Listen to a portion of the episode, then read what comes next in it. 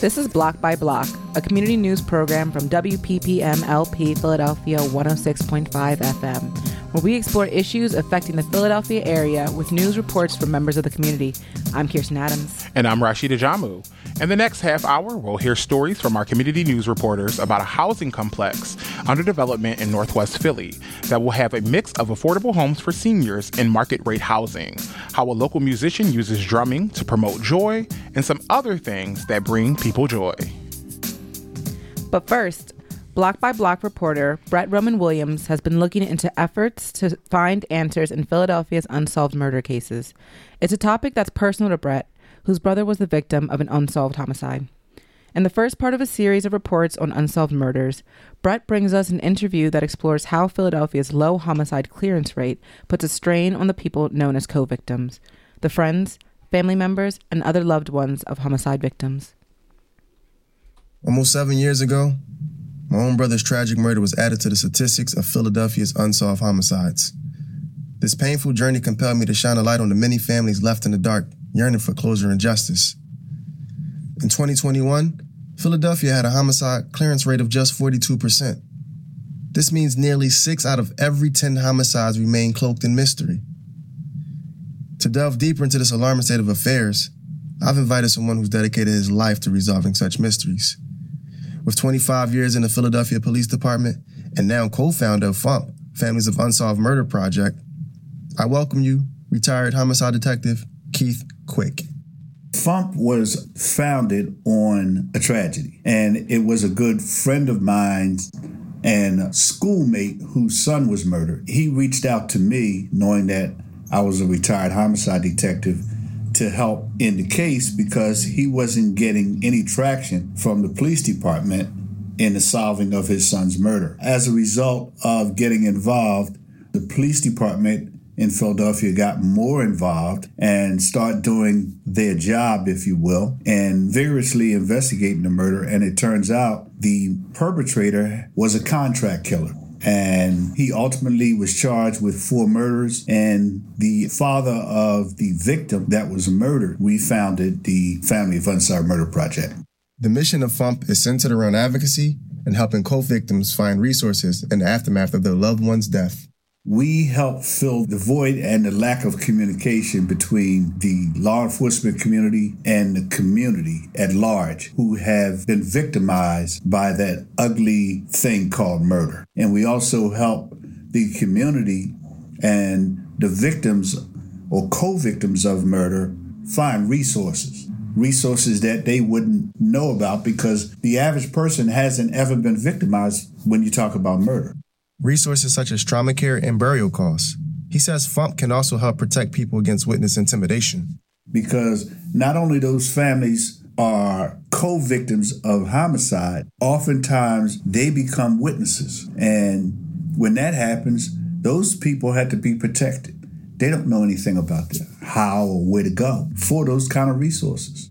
Detective Quick believes the long-standing mistrust and lack of communication between police and urban communities plays a huge role in unsolved homicides. And that's a long-standing thing that has happened. And everyone that lives in an urban area knows about the no snitch policy, but it's not always a no snitch policy. It's about communication, and oftentimes the police don't know how to rightly communicate with the African American community specifically. So we also help fill that void. According to the 2023 State of Black Men and Black Boys of Philadelphia report, more than 75% of unsolved homicides are black men. As a result, many of the co victims that Detective Quick deals with are black women. Mostly it's the women that do the legwork, the detective work, if you will, and also bring us information as to what they heard on the street as to what happened you have more and more mothers and sisters getting involved in advocating and looking for help to find out what happened to their loved one, how it happened, and to get some recourse or resolution from the law enforcement community. When it comes to helping grieving families that want justice and closure, Detective Quick believes in two words communication and empathy. Because when you're talking about investigating a homicide, most investigators don't show enough empathy. And I'm qualifying that and I'm saying most. Most investigators don't communicate enough with the family. He furthers his point by giving an example of how an investigator can ignore a family's phone calls or communication in general. If you've lost a loved one, you're grieving, you're hurt, you're traumatized, and you're calling the investigator that's assigned to that investigation, and that investigator is not responding. Now, your grief turns into anger, and rightfully so. Even if that investigator doesn't have anything concrete to report to you, it's still important for that investigator to communicate with you and say, look, we haven't forgotten your loved one. We don't have anything new, but we're working on it. That gives that family, that co victim, some solace. On October 27th, it makes seven years since my brother's case has been unsolved. I asked Detective Quick, what do you say to someone like me? Someone that's given up hope. I would say that there's no statute of limitation on murder. That person that murdered your loved one until the day that they die has to be held accountable and legally can be held accountable no matter how many years have passed. If it's seven, if it's 10, if it's 14, constantly contact the person that is supposed to be responsible for investigating that murder in the law enforcement community. And if you have to, bug them, stay on them, be aggressive if you have to in finding out what is happening with that particular case, or if anything is happening with that particular case from the law enforcement community, the assigned detective, if you will, the assigned sergeant, the assigned lieutenant, the assigned commander. If you have to start a letter writing campaign or email campaign, do that.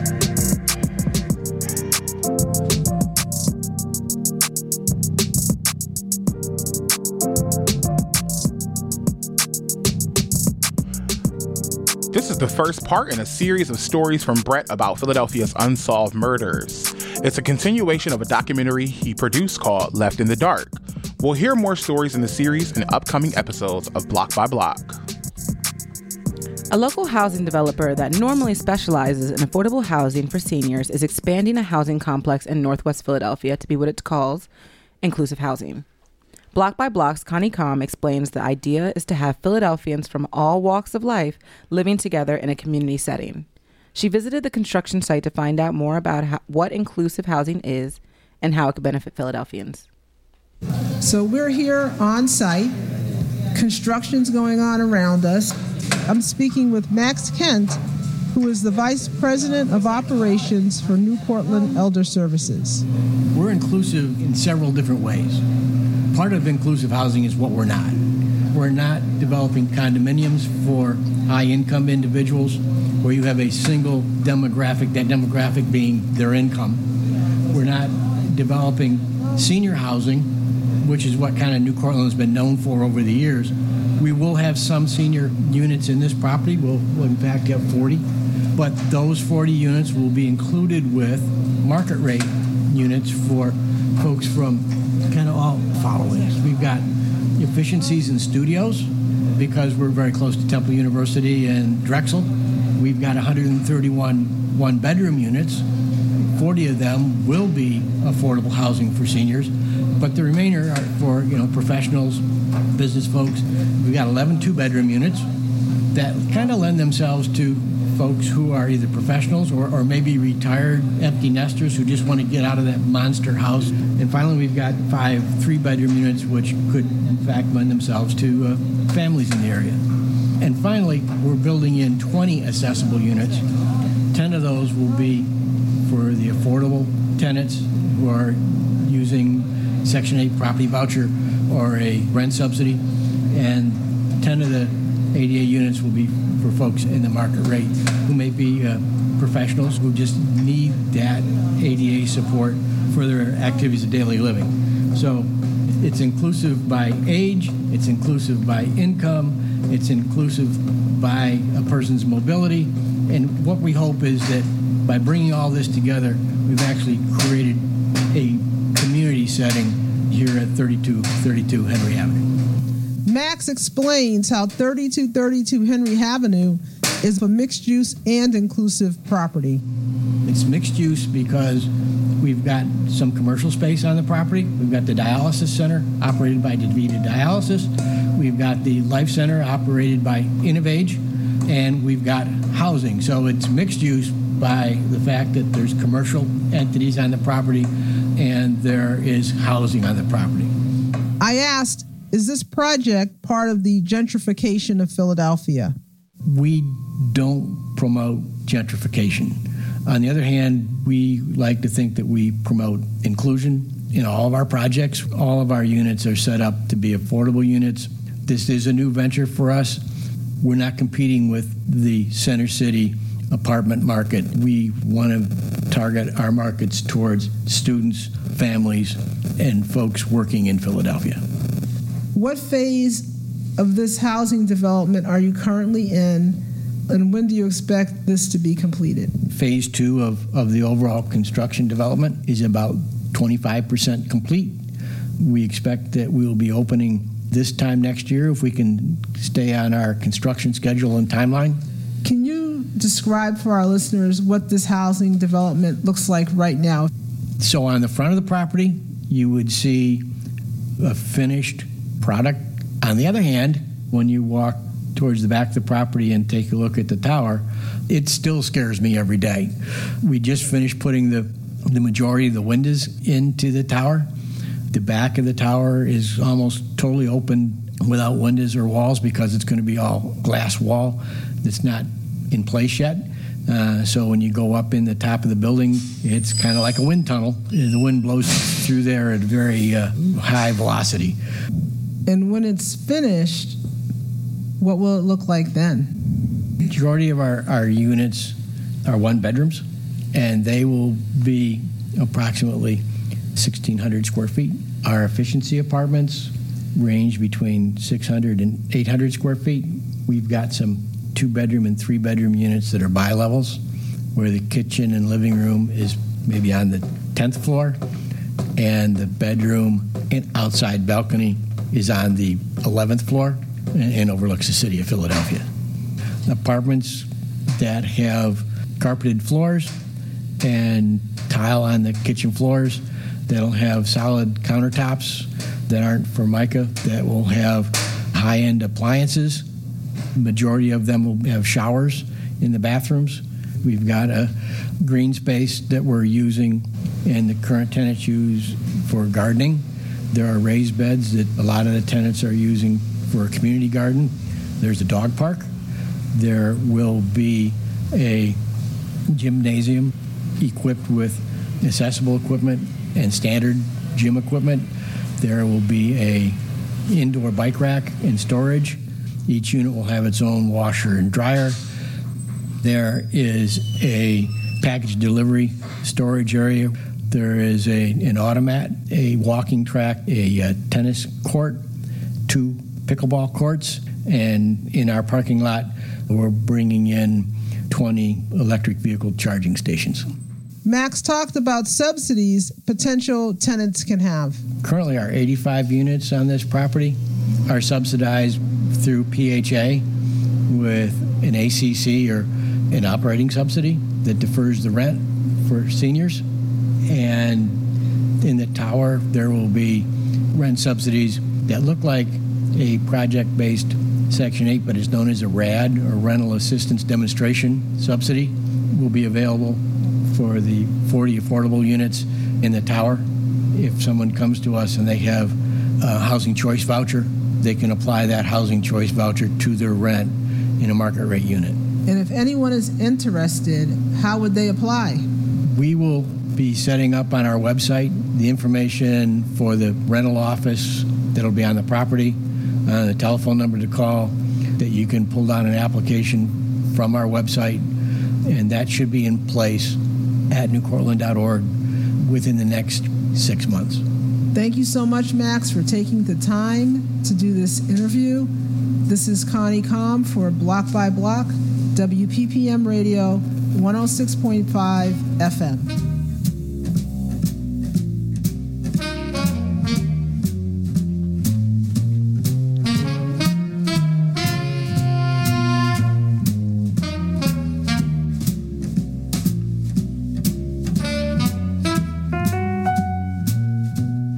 Philadelphia artist Karen Smith uses her drums to invoke joy and says her music isn't a hobby, it's a lifestyle.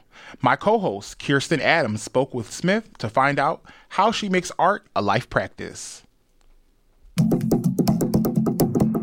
What you're hearing are just some of the sounds produced by Karen Smith, a Philadelphia drummer who uses music and art to promote community wellness. Not only does Karen create for the joy of her community, music has become a crucial factor in her life, almost as important as breathing. So I'm not doing something I don't love. If, I don't love it, I don't do it. I was really doing whatever I needed to do to make it happen, performing on the street, bustering, trying different formulas of what that would look like besides just drumming, meeting people um, along the way, building relationships with marketing people, and trusting the process is what made a difference. And staying focused, even though it was up and down, someone's up and down, boy, up and down all my life, but it was really up and down when I really left my so-called nine to five. This year, she was named one of the 2023 Pew Fellows for the Arts, just one of many accolades that attest to her long-standing dedication to her craft. Drumming itself came because I really loved the sound of the drums and all the music, the percussive part. I love that sound. And I grew up in Motown era, and that was just a drive. That drumming, percussion, and tambourine thing was always in their songs. So I favored that, and I could always pick it out and play it on the table or whatever. A member of the drumming collective, Sisters Laying Down Hands, Smith believes that drumming is a way to connect with her African ancestors and the world around her. No longer a hobby or pleasure activity, drumming, or for better words, creating, has become a way of life. Every time I, I perform or step out my door, you know, creativity happens in some shape or form. I do so many things as an artist, so drumming is one for sure, and writing and directing and curating poetry, storytelling, you know, all that is incorporated in my life. So I would say in my daily life, I get to do pretty much throughout the week in some shape or form all those things. It's not just drumming, it's not just one thing. It's the many things that I do. And I interact with so many different artists and organizations that, you know, they kind of get dispersed evenly and it becomes somewhat every day. But I think the most every day is just being able to write every day, to like make that time to write. I write with the idea of life. I watch people. I talk to people on purpose. And um, that's how I even develop characters. And besides building connection and building relationships, I think that's part of my everyday life, observing people. And especially people who I don't know, even more so. So I think the impact of it all is the fact that I'm allowed to do this full time and impact others as well. As one of Philadelphia's most well known drummers, Karen will tell you herself making music is seldom about the money, but about the community she gets to interact with and the joy she invokes through sound. And it really is about giving back to the community at the same time. I can't have a career without other people. you know, I can't. I can't. It's impossible.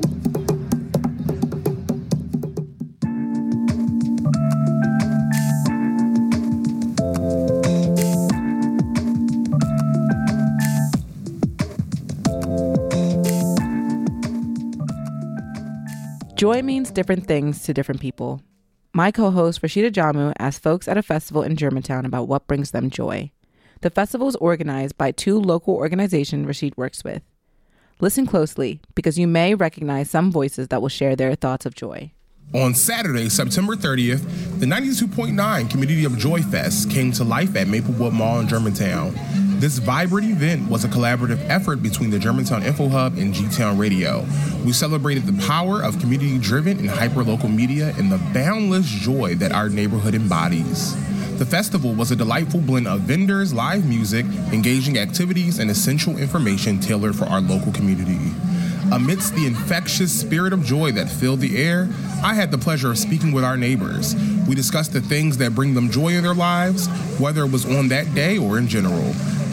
Hi, I'm Fifi. I'm from Fifi Creations. And the thing that makes me joy is to see our young folks reading and to learn more about their culture and just the community around them. That makes me joy. That's why I write children's books. My name is Maisha Pettigrew, and what brings me joy in this particular season is family, family and friends, and having the free time to fellowship and hang out with them. Like, fall is the season for that. My name is Kiki, and what brings me joy is finding peace and bringing, uh, I'll say, men together to learn about wellness and self care through my business.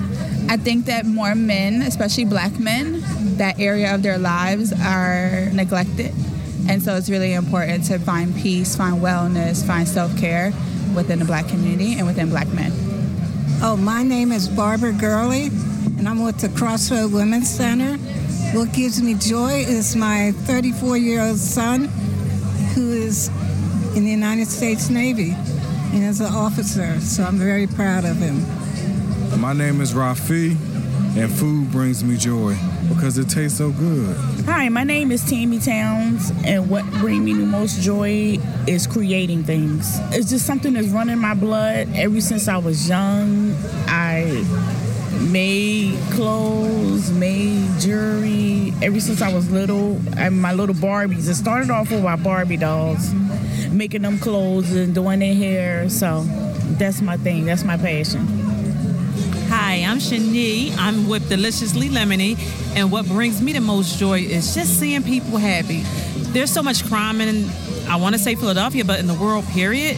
Like walking around and just seeing everybody smiling and joyful, it just shows you that like we still can live. My name is Giannis Chakars, and what brings me the most joy is people coming together. People coming together at events like this Festival of Joy. It reminds us that we are humans and we are connected and we are here for each other, and it brings me joy. Hi, my name is Jill Saul. And the thing that brings me joy today, right at this moment, is We Walk Philadelphia Vernon Park. Because it's great energy, wonderful people. We get to be out in nature and walk around our neighborhood and just have a nice time. My name is Brittany Jennings, and what brings me the most joy is family, whether it's family through bloodline or the family that I have created or welcomed into my life. My name is Kristen Kelly, and what brings me joy is spending time with my family, my parents, like my grandmother. So many stories. I love hearing the stories that they share from like their their upbringing and yeah, storytelling is kind of a big part of my life, especially as a writer. So I really I really enjoy that. My name is Luisa Suarez, and what brings me joy is just being around my people. The people that make me laugh, that make me feel warm, and that, you know, make me feel like I'm with people that care about me and truly love me. And I think that that's what life is about, is just finding your people. My name is Kiersten Adams, and what brings me joy is I really love like noticing just the small things, the small interactions between my community. It's like holding the door for the person behind you, saying hello. The like little moments of empathy and care are bringing me so much joy because it's just there's a lot going on. There's a lot to be upset about. There's a lot to be stressed over. So when someone can just offer you a small little bit of empathy, a little bit of care, it's like, oh, that just made my whole day. my name is Cathy Brown, and joy means to me waking up knowing that I'm thoroughly connected to God every day that Jesus has my back from the time I open these eyes and that He blessed me with a new day and that I can go and get it right with some people. Joy is my family. Joy is my cup of coffee. Joy is my job. Joy is smiling. Joy is helping somebody else to smile. Joy is just being in my space that I occupy at the present moment. Joy is joy and joy is life to me. Thank you.